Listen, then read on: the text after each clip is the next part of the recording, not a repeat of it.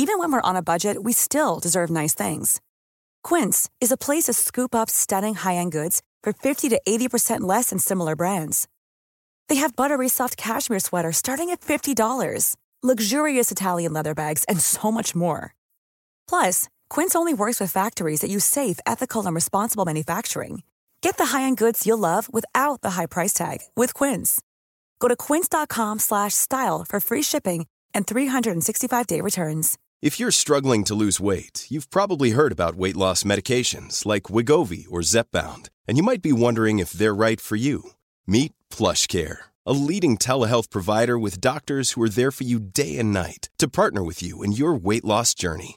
If you qualify, they can safely prescribe you medication from the comfort of your own home. To get started, visit plushcare.com slash weight loss. That's plushcare.com slash weight loss. Plushcare.com slash weight loss.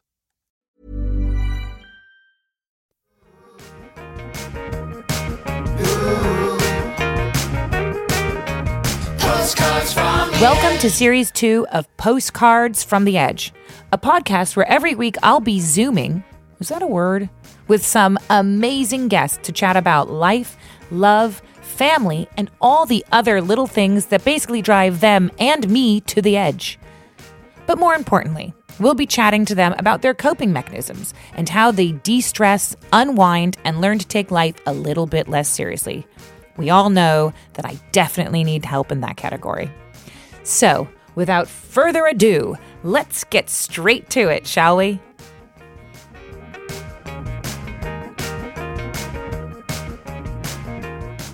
This week on Postcards from the Edge, my guest is the fabulous Ella Mills.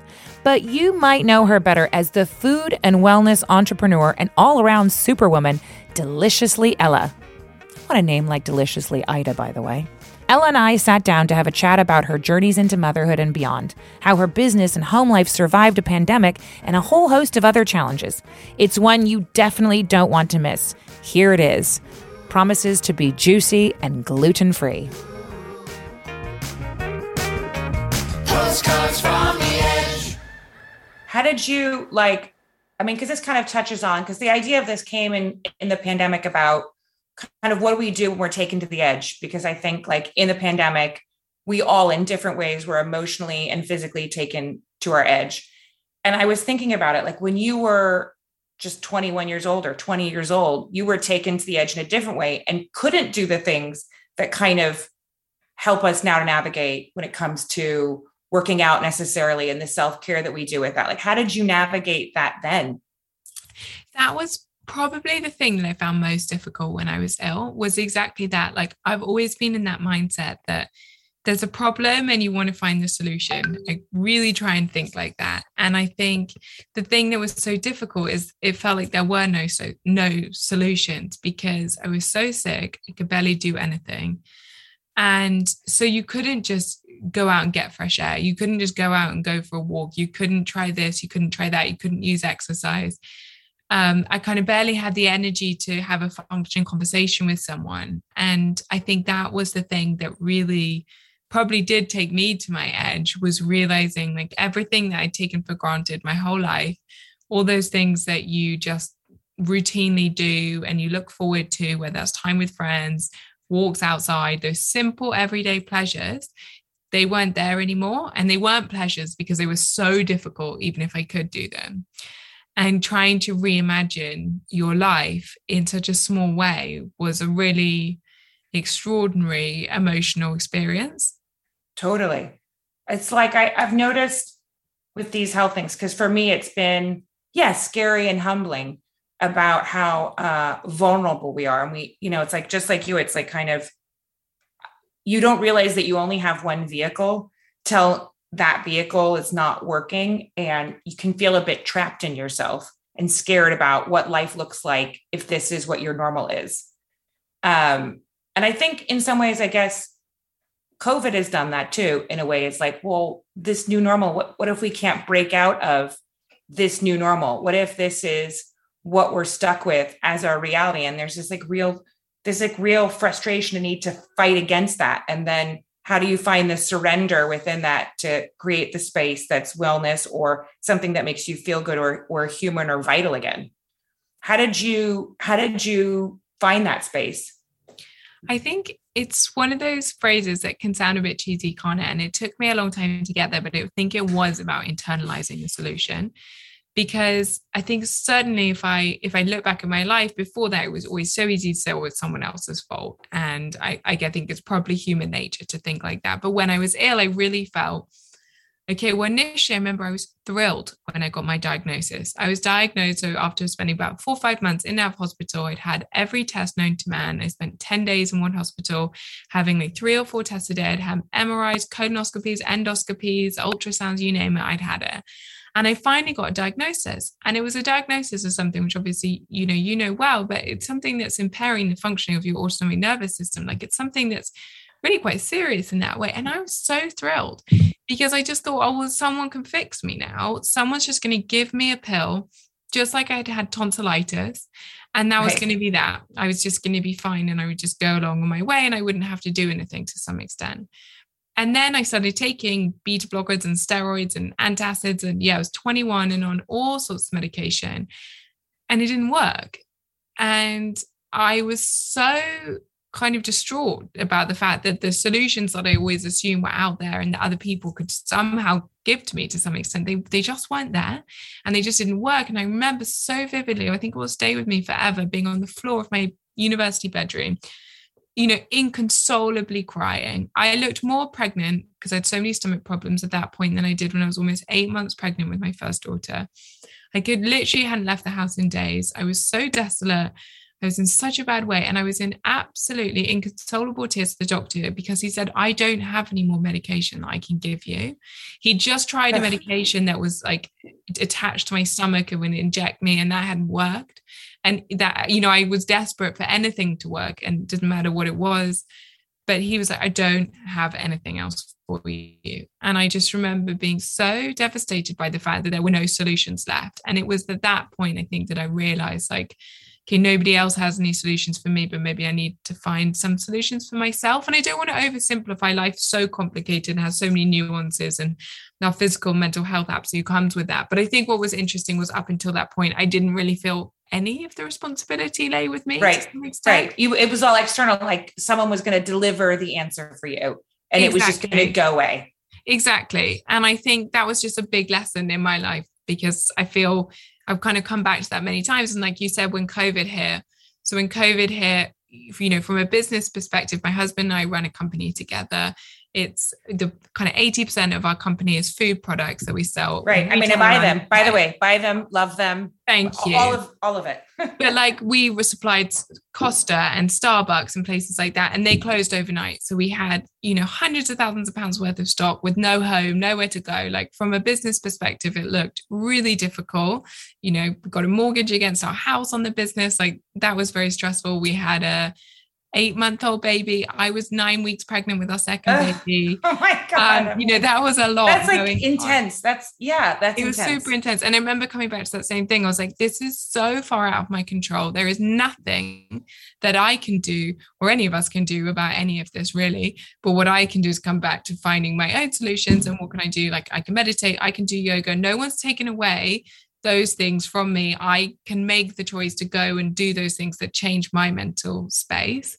And I think that's what I come back to every time. It's like it's so, so, so easy to kind of project to shift your, it outside. It's so yeah, and look, look for solutions, whether that's for our happiness, for our health, into other people. And you know, I'll be happy when I achieve this, or when this person does this, or you know, whenever this happens and instead saying like okay i can choose right now myself how to view a situation and what i do with it. Easier said than done totally but i think that's been my biggest but it's so good. It's yeah that's your t- biggest takeaway. Because i was going to ask like yeah like how did it kind of shift for you? Because you have that you had that kind of aha moment when you were so young because you were kind of like forced into this enlightenment discovery about what you needed from yourself as opposed to externally. And then like now with these different stressors being a mom being a business owner like all the things you were talking about is like you know the emergence of covid and what that did and like how you came back to that.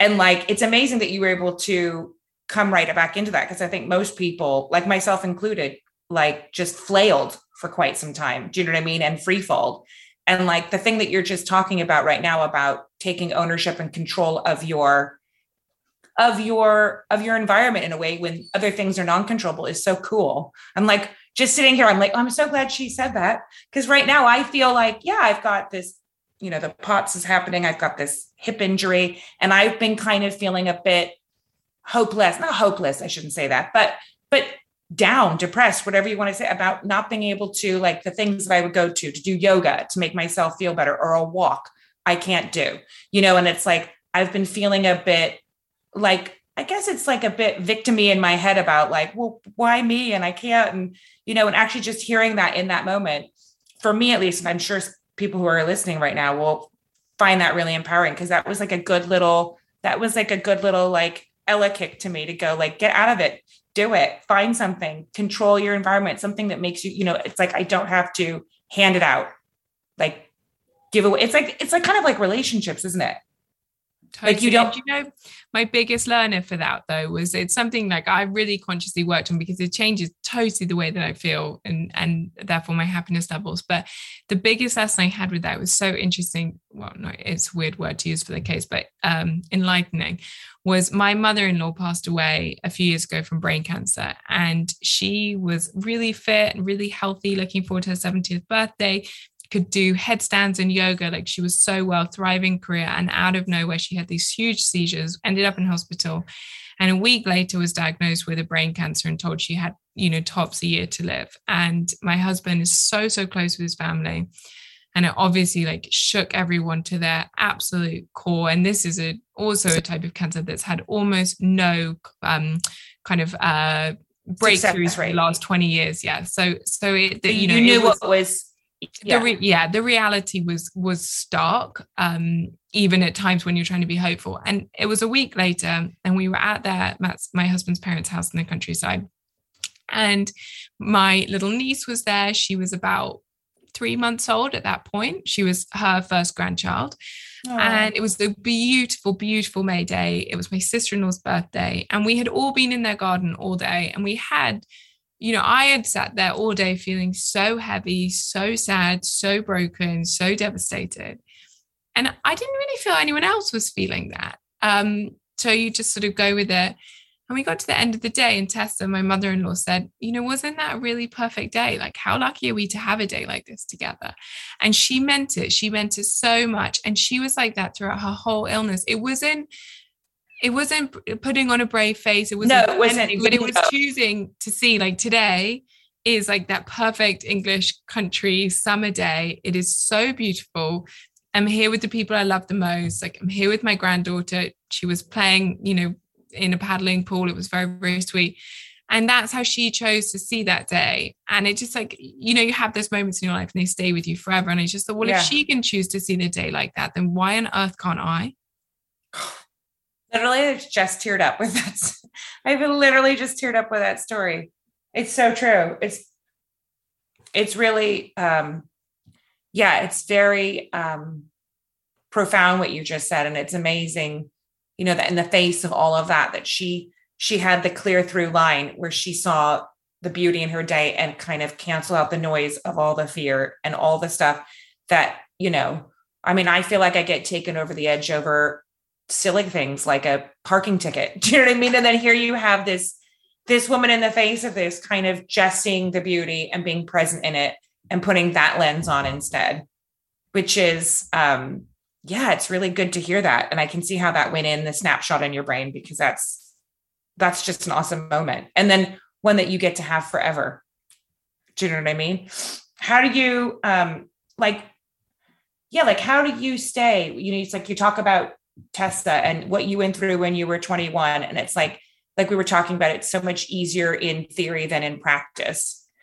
How do you kind of when you notice like how do you in that in that spot before you have that reawakening to those moments and what's how do you kind of get to that or what is what do you notice about yourself when you're not in that space do you know what i mean like when you've got you've got two young kids so i mean i know what that's like do you know what i mean and they don't care if you're having a bad day or they don't care about debt or they don't care about you know work demands. How do you what what kind of what do you notice about yourself when you're out of that zone? And then how do you kind of shift into that gear Yeah, well, first of all, I totally agree. It's so much easier to say all of this than to do it. And just like you said, like I certainly have those moments where like those one little things, like for me, it's I don't know, mess. Like when they're, you know, Yeah. kids my kids are one and a half and two and a half, and they'll just like take every single thing out of a cupboard.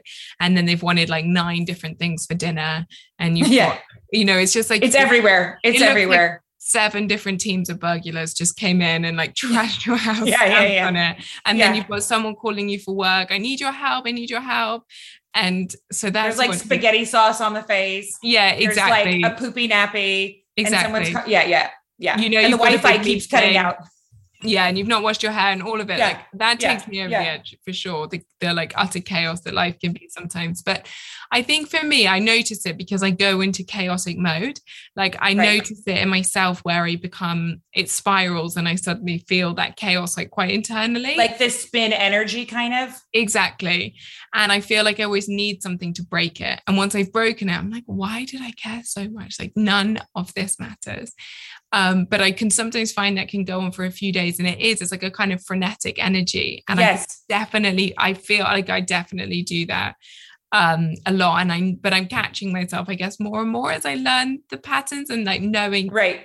like a walk, a yoga class, like just getting into bed early, like doing something that deliberately says, wait a second, like this is not helping anybody. This is making you unhappy. This is not making you a better parent. Like that. And then I think it is, it's coming back to perspective. I think that's been my biggest thing. is like realizing, you know, I'm I'm not a doctor. I'm not saving lives. Like what I'm doing doesn't actually matter. Like, yes, there's the reality of like putting like the bills, sorting out the bills, and like, yeah, we've got 50 people whose jobs now depend on us. And there's a huge amount of pressure that can come for these things. But like in the end of the day, like nothing matters.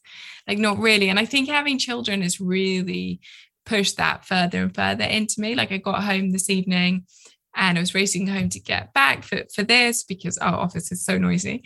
And you know, I saw my daughter. like- it's like she had these little bunchies in, and I was like, literally, who cares? Like, Uh. honestly, nothing else matters. Yeah, it it is. It's like it is funny though how we can run away with ourselves. I mean, being like you, I look at you and I'm like, you're so enlightened. Wow, you're so together. Like I, I kind of think, and it's not, it's not fair because obviously we're all humans, but you like kind of have this kind of like, oh my God, she's perfect vibe, which I know no one's perfect. I'm. Absolutely not perfect. By the way, I'm not labeling you with that. I know it's a complete fallacy. Perfection doesn't exist. You're human. I'm human. We all fall apart but it's like it's nice to hear like someone who i think is like wow she's just so together she's you know she's a businesswoman she's a mom she's smart she's eats clean she does yoga like you know like to put people on pedestals and then realize you know like you too can run away with yourselves and you have those manic moments and even with enlightenment you can veer off course and and and and and forget the tenets of your own kind of self-care so hundred percent. And I think for me, it's been learning tools to to come back to because I am such a believer in that. And I know it's like the most depressing concept to some some degree, but I do think being happy, feeling calm, having that sense, like for me, certainly that takes a huge amount of work. Like I wouldn't say that's something that comes naturally to me. See, and you look like I can't even hear it. You look completely like un, un, un, un, unfussed about it. I'm like, yeah, yeah, yeah. We can do this. Working moms. We can just go back to the basics. for sure and i think that is certainly what i've learned so far is like as I, I think i was saying like i've never i wouldn't say i'm someone where being really happy comes naturally like being really calm comes naturally. Like i'm a very emotional person. I feel everything quite deeply. I've certainly have struggled with self-esteem etc in the past. Like definitely it's been a journey to to use that word. Um whereas i feel like my husband he is so calm. Like his natural state is optimistic calm it, takes Really? a whirlwind to rattle him like an Really? like a full hurricane to rattle him It's- Really? yeah what's it's- his okay? What's his start? Because I was thinking about it. You and I are both May babies. And Yeah. I'm exactly like you. I'm sensitive. I feel everything. I have so much self doubt. Like it's been a journey to get here. Okay. What is his star sign? he's a sagittarius Ah, that's it. My mom's a Sag. She's like that. I always thought it's because she smoked a lot of weed in the 60s, but actually, I think it might be because she's a Sag. yeah So- it's so kind of easy breezy like it really takes oh it takes so much So what? Okay, so that's my question. What takes him over the edge? not a lot honestly like really? yeah, like, a pandemic, nothing. What like what's the I nudge? mean, Where like, do you extraordinary work stress, but like Okay. even then, it's like few and far between, which is for whereas for me it takes like one tiny Yeah, thing. Yeah, and I think too. it was almost that comparison actually of of living with him that made me realize like a there's another way to live, um, and it's real. Like you really can live Yeah, that. it's Because living right next to me. totally. And you know when you see someone like that all the time, and and his whole family are like that, Wow. and and it was just a very yeah, it was been a very so stable. It's It's so just- stable. It's so So stable. stable. It's like the opposite of my entire side of the family. But they yeah they and they're all rubbed off on each other i think. And then i the more i got into kind of meditation and mindfulness as well that was the second thing for me. And it was realizing that it was like you're never going to control the world but you can start to control your thoughts. And as i started to practice regularly i didn't i just really started to notice that ability to be like okay the world is chaos but like that's okay. It doesn't matter. surrender. Yeah, exactly. And it's like, and especially when you become a parent, right? Like one moment will be the most blissful, sweetest, most extraordinary moment of your life. And the next one will be like, you know, Horrendous. yeah, just Like, awful. Like, like, like they're like the meanest dictator ever. And exactly. you're their like abused citizen. exactly. And Yeah. like they've thrown up on you and they've pooed on you. And Yeah. like, you Yeah, know, yeah, yeah. Yeah. just, you, you know, it's all going. Yeah, And it's all gone. Nothing, you know, nothing stays. And I guess it's the more like the older I get, the more I realize that and the the more that's probably changed my outlook. And and I, I don't think it's that I don't get frenetic and I don't go over the edge. I just feel like I'm able to come back from it because I feel like over the last 10 years, we've started a business, we've had two kids, my parents have got divorced, uh, my dad's come out, my um my mother-in-law died like we've had a we've been through the ring at, at many I mean, I was I was reading And- about some of that. I was like, whoa, the Yeah. last 10 years, there's there's been a lot. it's been a decade and It's i feel a like decade. you know it's almost obviously not you know within reason obviously not not death but but bar like the more the things that stress you out every day you realize nothing's ever as bad as it seems like things come in and you're like we're out of business that's it like pack up and go and and, and you're not like there's always this There's know, another a always solution. there is a solution I remember once I was doing this yoga class, and I mean, it sounds really trite, but at the same time, it really stuck with me. And he was saying, he was saying, you realize that the sky is always blue. So even when there's a cloud or if there's a storm, and it's kind of that thing it's like, you know, when you fly, you know, it's like often when I'm leaving England or coming back into England, it's like gray skies, but you actually go up into the sky and it's blue. So you realize that those clouds, that storm, is not actually the reality. It's just something that's passing through. The reality is this infinite blue sky.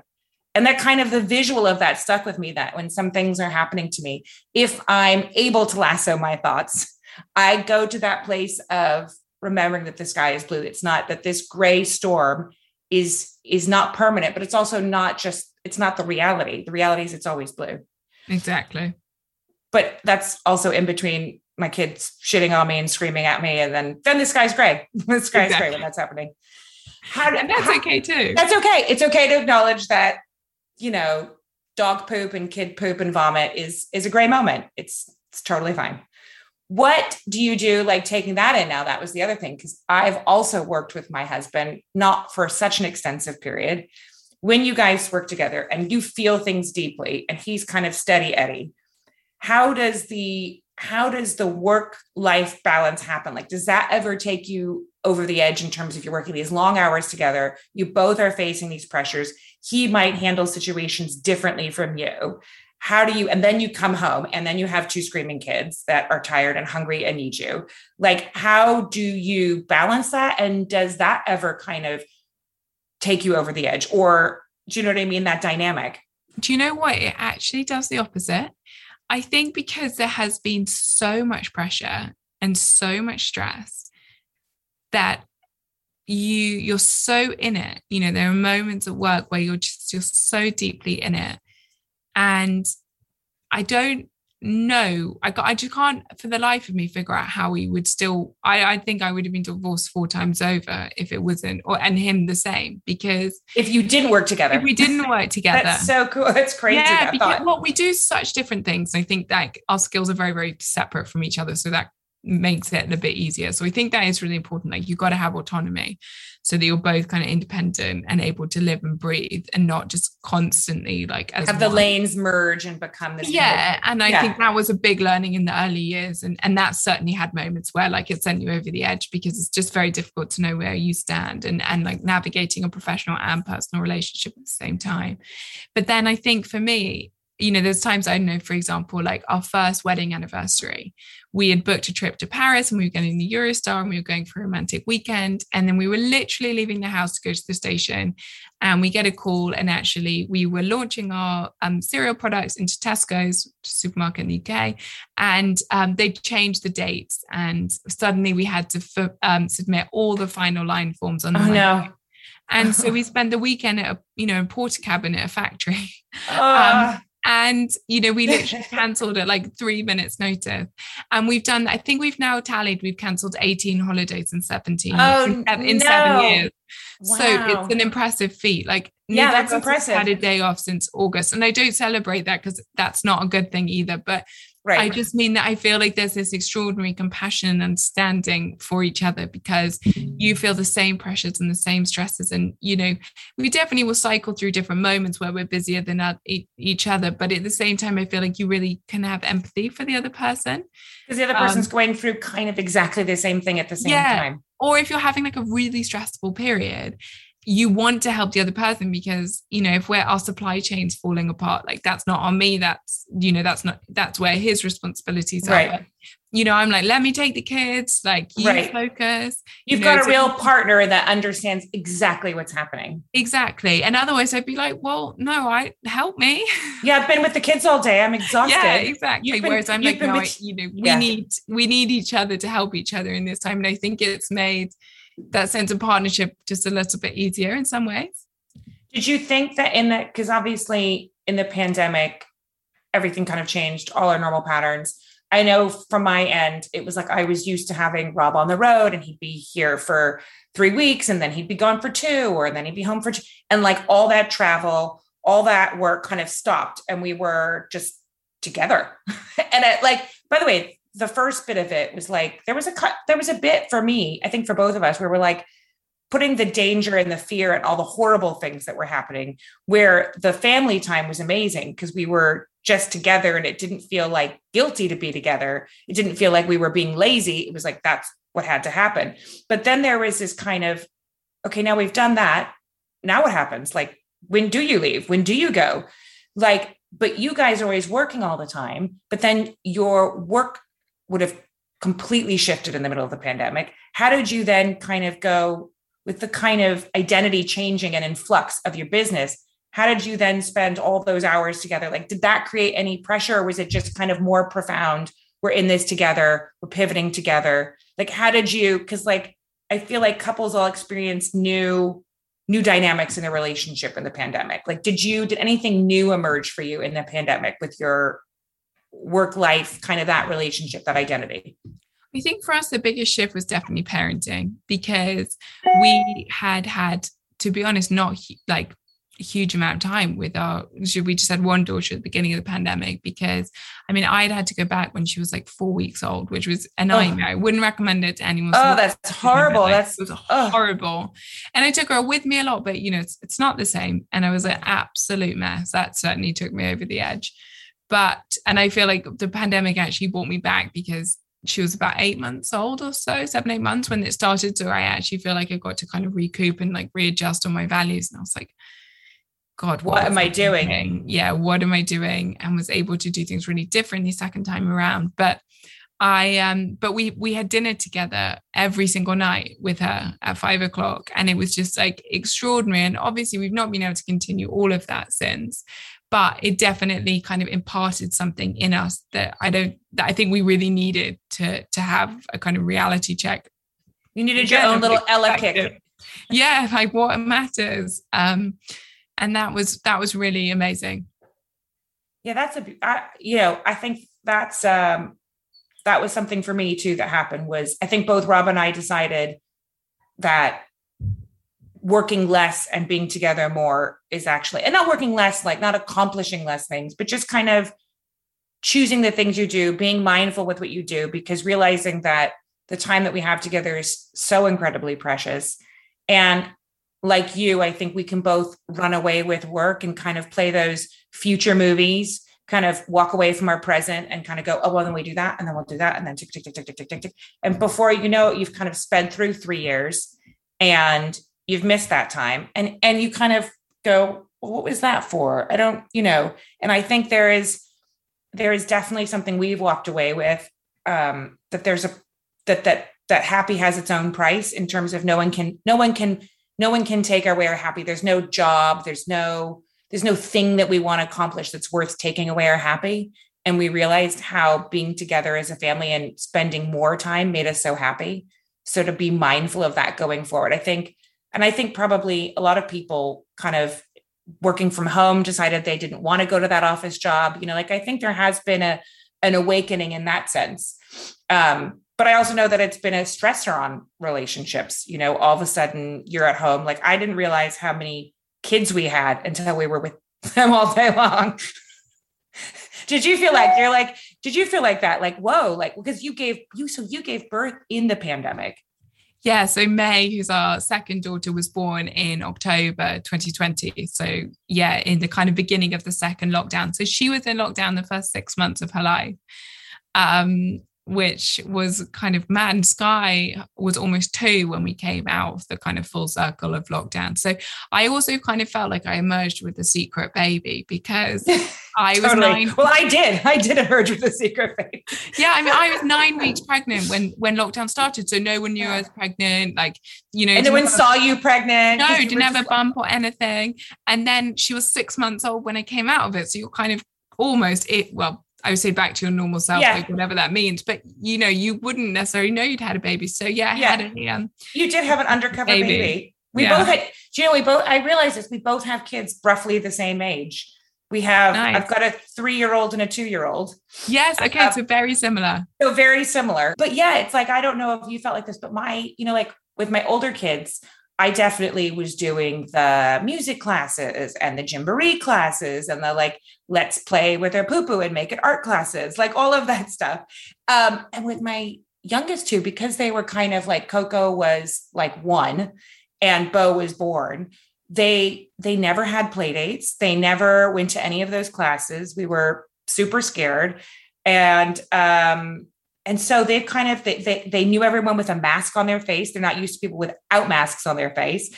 And i've kind of emerged with these children that i now have to kind of do all the normal stuff. And they're not used they don't have they don't have friend groups. They don't have all the things that my older kid my older kids did. And so i'm kind of like i'm kind of emerging as a parent with these two young kids going oh how do i do this now? Because they're two years behind how have you kind of made up for that time now that we're kind of a little more able to go out? Have your kids kind of had this this experience now where they're seeing kids or going to birthday parties they never went to? Yeah totally and i feel like we've all had it as well like not even just them like because sky yeah sky was so little when it all started i almost feel like i hadn't really experienced parenthood to some extent because no like you went into lockdown like a like like just a like a newlywed kind yeah, of like a brand like, new mom like and like you were almost like almost like no parent.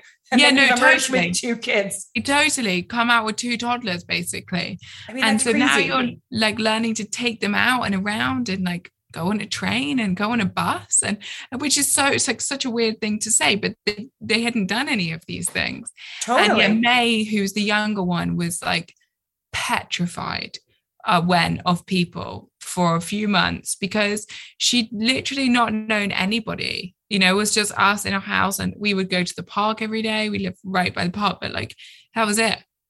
So yeah. she had seen people from her buggy, from her stroller, and that was it.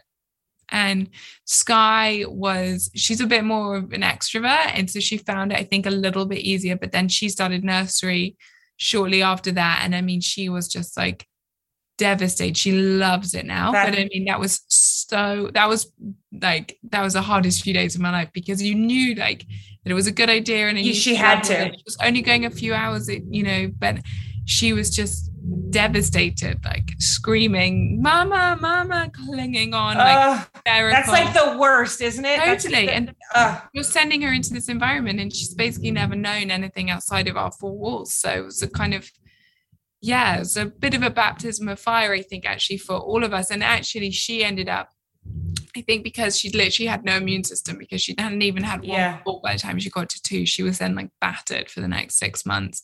She had COVID, she had every flu, norovirus, and she ended up so Bless. sick, having had so many sicknesses. We spent like a good few nights Ugh. in A&E and in hospital with her. And uh, yeah, that's something Yeah, that would take you to your edge. Yeah, I was about to say that would that would, and also not only would that take you to her edge, but I bet she, I mean, your edge, but I bet her edge. Like Yeah. even though they can't express it, like I obviously Coco and Bo can't really express their edge. You know, I definitely saw with Teddy and Charlie, they went from being in school and having friends to all of a sudden we're locked in our house and they have no friends and we have no play dates. And I saw their behavior change. You know, they got rattier with each other, the fighting increased. There was just like changes in their mood and their behavior.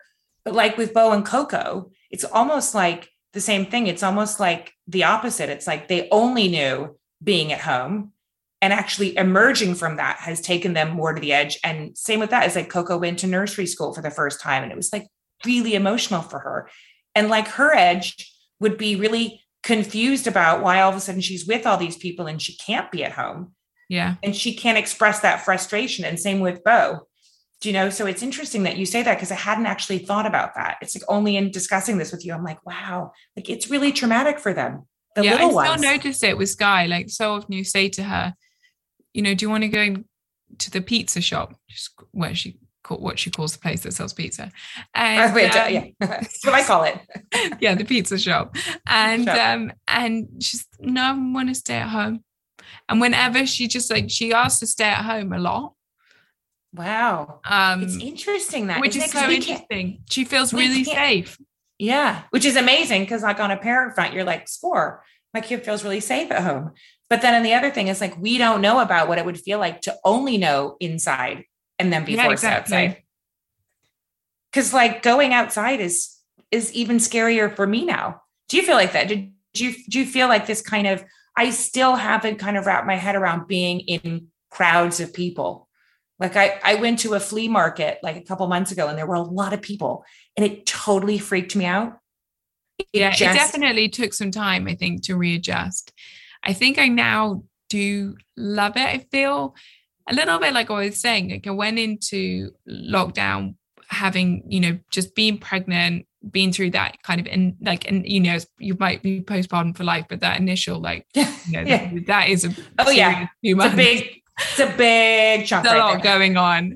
Yeah. And um, and I feel like I was you feeling like I was kind of getting back to myself again. I then also was pregnant again, but I, you know, you kind of You- like re-emerging in your own Yeah. life and and being able to do things. Whereas those first few months with the newborn, like you know, forget it. And and suddenly we came back, and then obviously went through pregnancy again, and and had another newborn, and I've kind of felt like I've come back to myself, a new, totally new version of myself. But like you almost, you know, rediscover who you are outside of just being pregnant and being a mother and and that. And I feel like I probably That's a lost, tough one too. yeah, I lost sight of myself, I think, a lot those couple of years between not going anywhere and doing anything, seeing anyone. And I'm a massive introvert anyway. So that kind of probably played to quite a lot of that inside me as well. I quite liked the excuse not to do anything. Right. But I Both my husband and I were the same, by the way. We were like, we don't have to go and it's fine. Exactly. But then you realize like actually getting up in the morning and like getting dressed, you know, properly getting dressed and It's a good your thing. hair makes you Yeah. feel good about yourself sometimes. And I think I feel I've actually really enjoyed the last few months. Like, yeah, The ritual. yeah, I feel like being a part of the world, being a part of the world as opposed to retreating from it. Yeah, and like having challenge again. You know, I think when Yeah. you you know you can keep the wheels turning. There's different types of challenges. Obviously, having two toddlers is like always a challenge.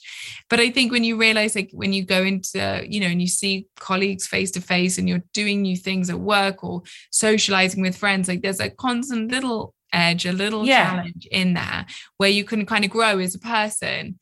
And I think I felt that that was entirely missing on a Zoom screen because it's Totally. so safe. Like you're so comfortable. You're Yeah. in, if you're lucky enough to be safe at home, then you're not having huge challenge and, and you're not kind of going, even if it's not all the way to your edge, but just close to it on a regular like that basis. kind of like emotional hustle you have to do with yourself exactly. where you have to like it, it really is like yeah it's like i always think that like life kind of feels like you know those bosu balls where you're just constantly trying to find stability and i think that like part of what happened of us being at home is like we took some of those instability like moments off where we kind of just hovered in one zone to just lock down and be safe. And now we kind of have to refine and and it's interesting because i still feel like i'm i'm still crawling out of that zone where like i'm kind of still afraid to go out there in the world the way i used to. Like i, I have missed some of my own hustle. I'm kind of trying to like awaken that sense still because i'm just still in a bit of safe zone and i know just like you're talking about it's important to kind of step out because then you you kind of feel alive you feel like a participant in the world Yeah, and imagine- it is that little bit of daily growth.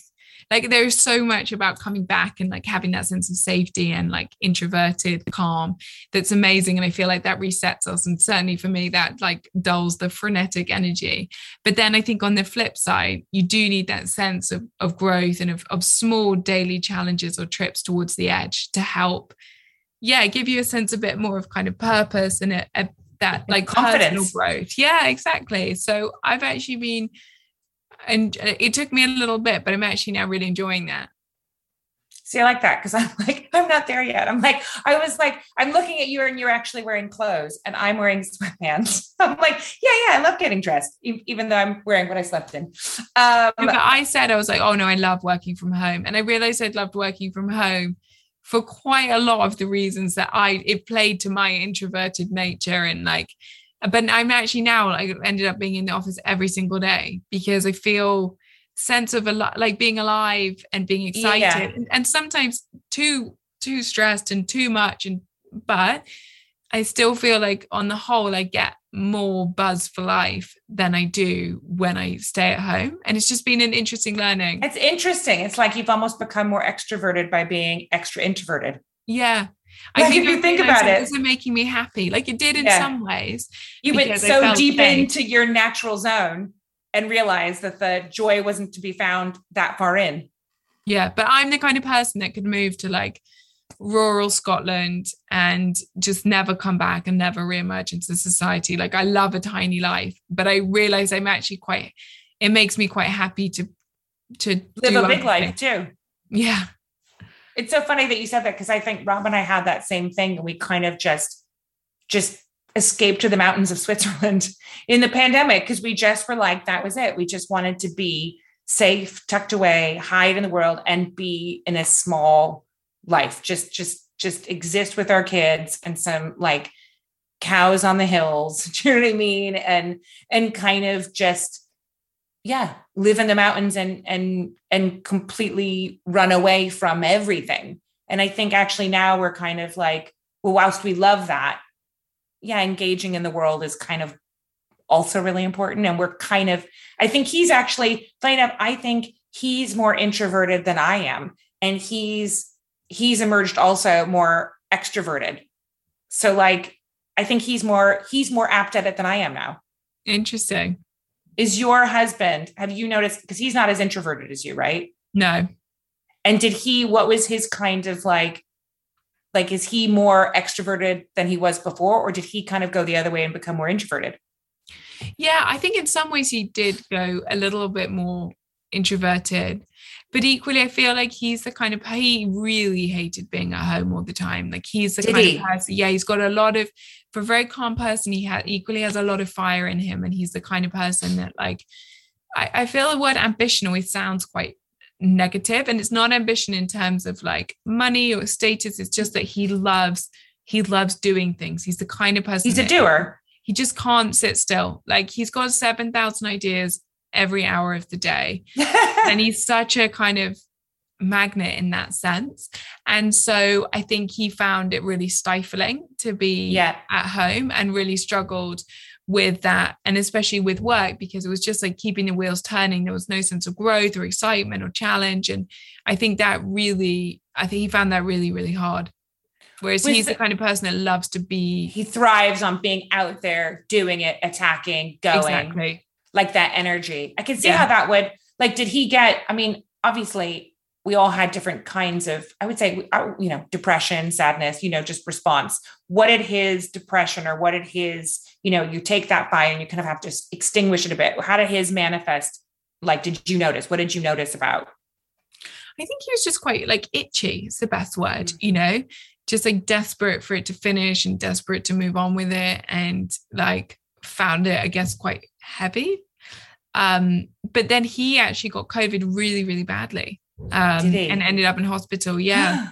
oh wow. Last- has he had any? year. Has he had any long term effects from it?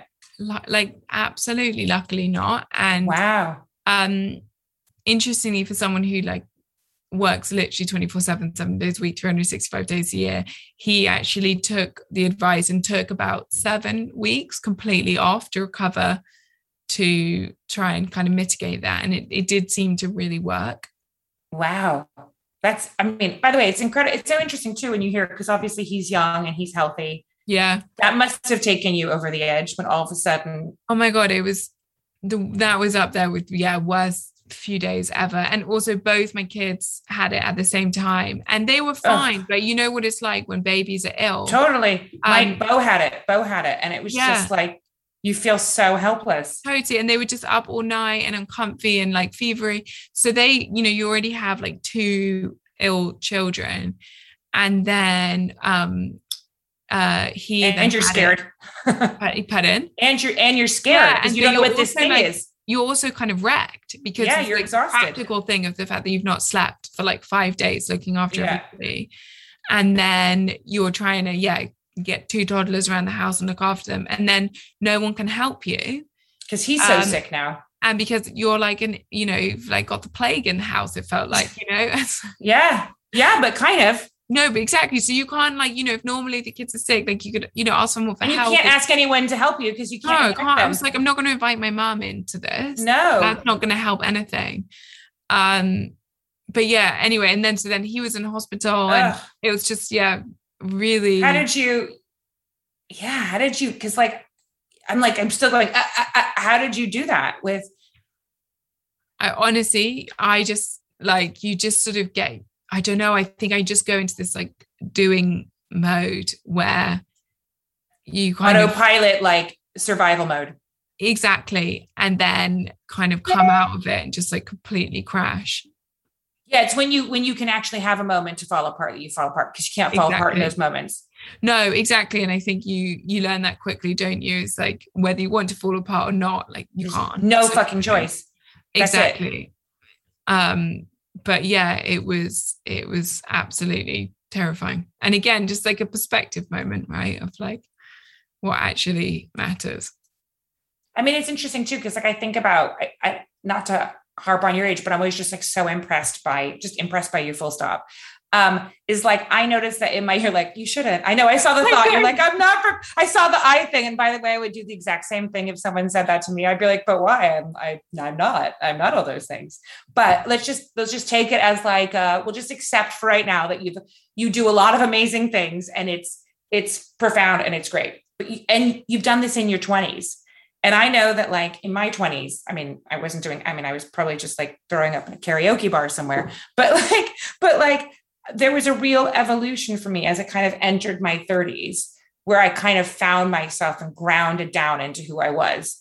And it's like, and then now for me, it's like I kind of experienced this pan- pandemic at 40, which for me was like, you kind of got it at 30. And I kind of got it at 40, where I was like, I feel like I haven't even been in my 40s yet because I've been in this weird you know, frozen time zone. But it's like you've gone through this like whole evolution in your 20s, which is quite remarkable because I think I went through that in my 30s. What do you think now, like in your 30s, you know, you're just at the beginning of it, going to your 40s, considering what your decade was packed with, which was a lot. What do you now, with what's happened in that decade, what do you kind of want to pack in this? And, and not want because we want to be present, but just like as you your takeaway with all of that like going through it because you've you've had this kind of cocoon emergence butterfly moment but you're still so young like what's the what's the cocoon emergence that you see or you kind of instinctually feel you want to kind of unpack in the next decade? In many ways, I would love it to be the opposite of the decade that I've just come from. I mean, really like, boring. Yeah, so boring. Don't get me wrong. It has been like, you know, I had no idea what I wanted to do. It's it's 10 years this month that uh, since I started Deliciously Ella, 10 years wow. April. And 10 years Happy anniversary, ago, by the way. Thank you. Yeah, 10 years ago today, I had no, I literally, I had no idea what I wanted to do in my life. I had no ambition. I was so ill. I was so depressed. But even before I was ill, I had no idea what I wanted to do. Like I didn't have any clear direction. You know, there's four kids in my family, and it was always the joke that like Ella will never have a job. You know, like no one, like I just really, you were that kid. Yeah, I just had no, no sense. You were just self. like, Meh. like you know, everything was fine. Like it was a good university, like everything, right. but it just didn't. I don't know. I didn't. Really there was no connect, a zest, a connection. Kind of all was what it was. It wasn't bad, but it I wouldn't say it was really good either. I don't think I was particularly happy, and I went through kind of hell and back, and and I've been through variations of that over the last 10 years and extraordinary good moments as well kind of success in a way that I would never have imagined amazing opportunities learning development you know both personally and professionally. Like i never would have thought i'd have the skills and opportunities that i have today and i am so grateful but equally i also feel like it's been so fast like so fast. I mean you've been like warp speed yeah i've just I, I grew up really really quickly when i got sick and and then i've been working every day since I was 22 and and not obviously I know that sounds like such a privileged thing to say but I mean like it's been you know starting a business scaling a business is like it's the most extraordinary opportunity but it's also so intense and I feel like I've not probably had time to breathe and I'm realizing more and more just like how much I want that. I, I want to go and have those karaoke bar, yeah, moments. I'll help you with those. Thank you. And I feel like yeah, there's not. I wouldn't say missing because there's been so much great stuff, but equally, I feel ready for a slightly smoother ride. And who knows if we'll get it because you you know you just don't know. And all you can do is equip yourself to have the skills if that's not the case. But I would love, I would love to slow down a little bit and find a bit more space. How do you think? I mean, I love that by the way. I love that as a goal. How do you think because your world is so big and dynamic and you've built up this incredible business?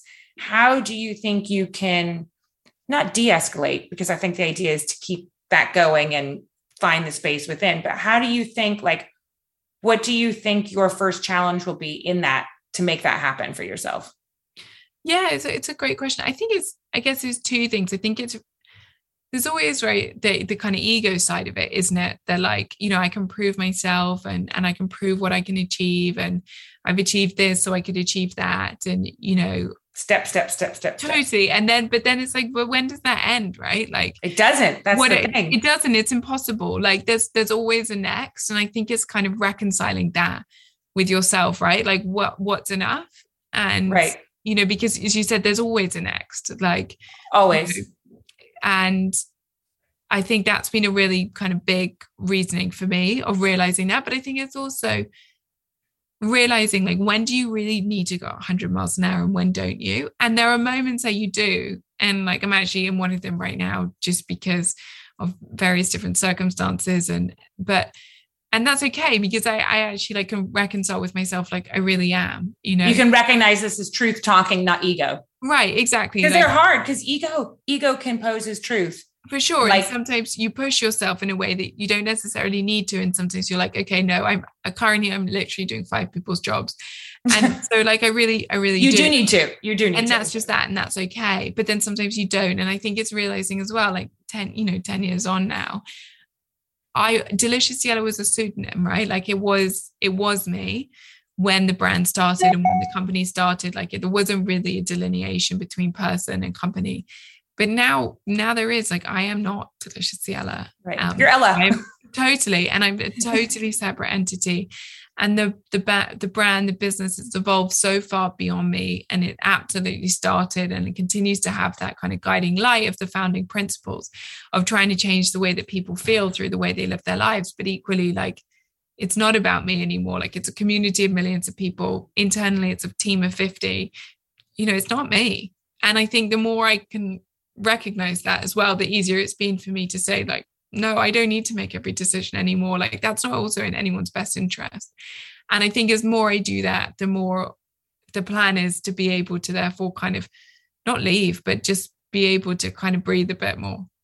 Hand over some of those responsibilities and that exactly. power it's hard to trust that, I imagine, when you've spent all this time building it from like a baby little seed to like let go of it. I mean, it must be kind of like, I can't imagine because I'm not there yet, but kind of sending your child off into the world, kind of like knowing that, you know, it's the same thing. You're not stepping away from them because you're still their parent, you know, but that moment when they're not living at your home anymore, right. you have to trust that all the things you've taught them, they're going to bring forward, they're going to make good decisions for themselves, but you can't, you know, like right now we can kind of micromanage our children. You right. I mean? You're not going to send them to university with it like a baby monitor. right. Exactly. Like I think Teddy would be pretty pissed off if I had a baby monitor with her or like security and GoPro. You know exactly. I, mean? like, I don't think she would think that was cool. So at some point I have to go, okay, I've spent my whole life trying to instill all the values and all the things that I think are important for a soul to exist happily in the universe. And now I have to see if that like kind of parent experiment worked and she's happy and she thrives. But I can't, you know, I can't stop her from doing certain things or making certain choices. Now I have to trust that she's going to do them. So I imagine, even though I've not been where you've been, it must feel kind of like that, where you've you've built this from a really dark space too, a real dark space. You like that kind of. I feel like if I'm thinking about it, you in this business have grown alongside each other. For sure. It's like you grew up together. You're not the same person. And maybe you started out together as one, but you've both become, you both sprouted and been on this journey together. But now there's a moment for your business to go one way and you to exist alongside of it, either in parallel or a different direction. But it doesn't mean that you're not you're not responsible for it, but you get to have your own life alongside it. They both get to exist independently. Exactly. No, and I'm sure that's why I went back to work when my daughter was four weeks old, is you feel this like, got to do it, got to do it, got to keep swimming kind of mentality. And I think that, you know, in, in lots of ways, lockdown was an absolute blessing because it gave me a moment to kind of check in with like what the last few years have been, which is just this extraordinary personal and professional whirlwind. I mean, like when I was reading, it's like, how old were you? Because I was, I, we haven't touched on it. And I want to touch on it because I know you're tight on time too. But it's like you buying your own business back is such a huge thing. And how did you, A, have the courage to do that, figure out how to do that? It must have taken so much. Like, yeah, I just want to know before. I know that's like a, a backtrack kind of, but it, it, for me, it goes in line with, you know, you've, with, with one of those, this must happen. I have to do this bit like what because was that in the pandemic or pre just pre-pandemic that you bought out your business we had started the conversations pre-pandemic and then we put them on hold at the beginning of the pandemic because it was that moment where it was like what is going on right. and I didn't feel like a yeah. sensible financial what decision. the fuck literally yeah. and it was like yeah. okay cool like yeah no we don't need that extra debt right now um so yeah went on pause and then we picked it up um yeah a year later. Um and again i think it was realizing like whether we're the right people to be the shareholders forever who knows? But i think at that point it felt very much like you know ensuring that i guess it's that thing isn't it of like taking control of what you should what feels like you need to control. And you know they they were coming up to their five year anniversary and could have realistically sold it to anyone really. And that's right. just not you know what you wanted much, no and and we're guardians of the company and if ever one day when we're not we would want it to be you know we'd want other people someone that you choose. Exactly because this and is where that thing is like it was you. Right it's like you're exactly. handing off you even though you guys have you've sprouted from you. And deliciously ella isn't ella. Deliciously ella was born from ella Exactly. And you feel that extraordinary responsibility over it. And so, yeah, it definitely felt like the right thing to do. It was definitely up there with the most terrifying thing we've ever done. I was about to say, like, yeah, I mean, I mean, you put um, it on and in a pandemic still. Again, yeah, I'd like to point out. Totally. I think in some ways, we're nuts. Like Yeah. I don't think it's probably fucking crazy. It's By the probably I'm fucking nuts. that mentality. I'm totally nuts. So I totally like I actually enjoy how bonkers a thought that is. Yeah, I mean it's insane, and it, I think especially in a world where like you could have walked into any private equity or venture capital and like They would have thrown money at you. wanted in the world. So like Yeah. deciding to take on a lot of debt and remortgage your house for it, it's not necessarily like It's ballsy. most sensible decision. Yeah, yeah, yeah. um but yeah it, it it just it felt like and i think it definitely was the the right thing to do and i think it is it's coming back to that thing is now trying to control what what you can and then it was like, did you? But do you think also too? There was going into it before the pandemic. You've been discussing it, but was there that moment because the pandemic kind of did bring out these things about what was important, you know, what was necessary, what was unnecessary? That in some way almost it happened because of the pandemic instead of just talking about it. That there was the initial fear and then the realization that this was on that control factor that what what i can control i will. This is this is what i need. This is a go moment for something i need.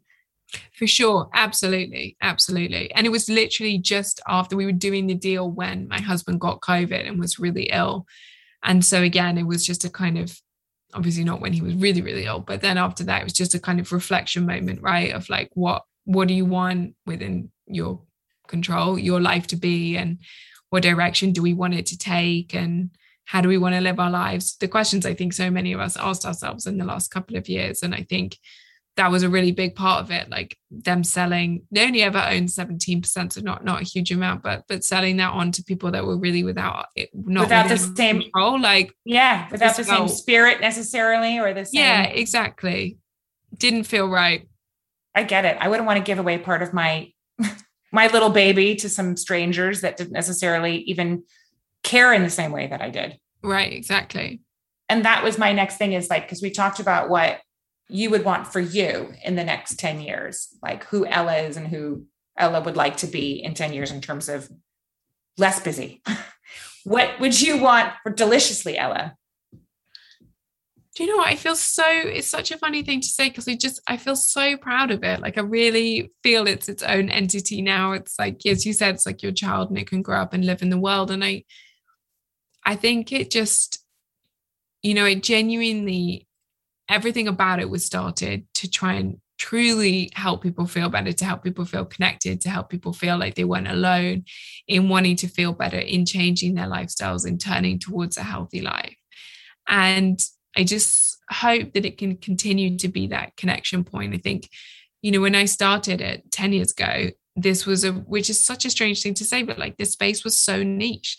It you know, health and wellness was not mainstream. You know, it- I think I'm sure kind of California felt really different, but like uh, London was, you know, in the UK, like we did not talk about this. There was so Oh, number of people that were so extraordinarily skeptical that what we eat could have any impact on our health was kind of extraordinary. Vastly intelligent person after vastly intelligent person was like, "You're mad. This has no impact." It was, you know, it was kind of mind blowing.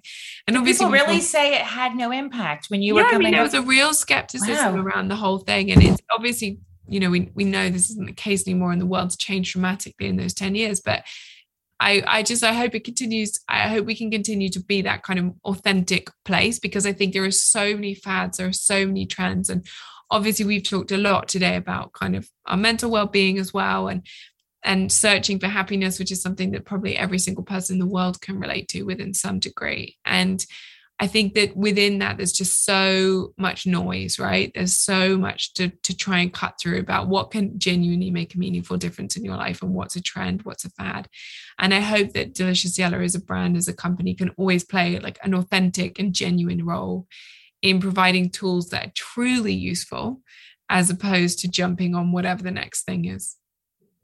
I mean, I think I think that comes across in your brand. I have to say, it feels authentic to me, and I I I think that's something you've been really successful at is keeping that voice, keeping that tenant really strong within the company. Because I feel like since I've known about you since your blog, to now when I see an energy ball in Starbucks, do you know what I mean? And in, in the coffee store Costa Coffee, uh, I feel that. I do. I'm like, this is this is a good ball you know this is made with love this is made with good intent I, I i truly do feel that so i think you should i know you probably don't applaud yourself very much because a you don't have time and b you won't think as highly of yourself as anyone else does but but like a real pat on the mom shoulders ella shoulders deliciously ella shoulders on on achieving that because i think you really have. Oh thank you. I you. think yeah you should really be friggin' proud of yourself. Thank like you are but i mean i just wanted to tell you that just because i've never gotten to tell you that. Oh thank you very very much.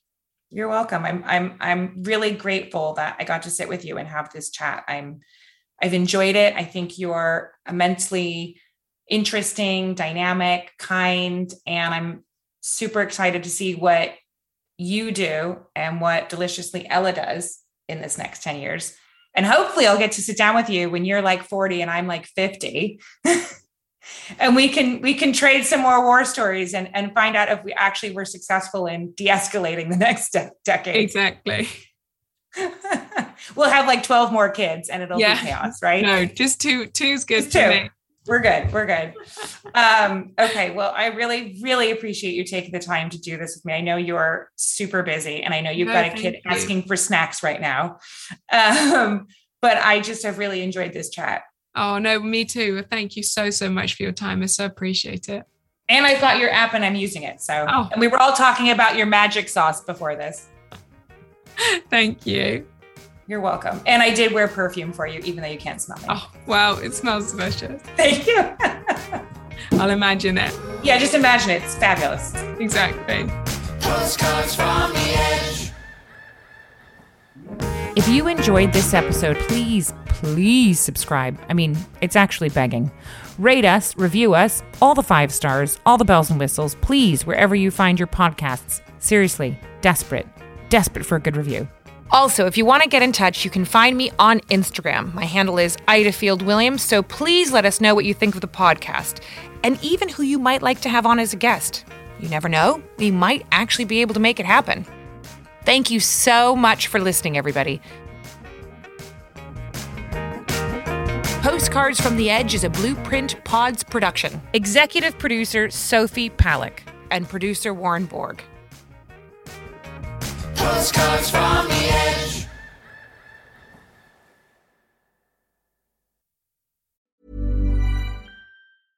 Hey, it's Paige DeSorbo from Giggly Squad. High quality fashion without the price tag. Say hello to Quince.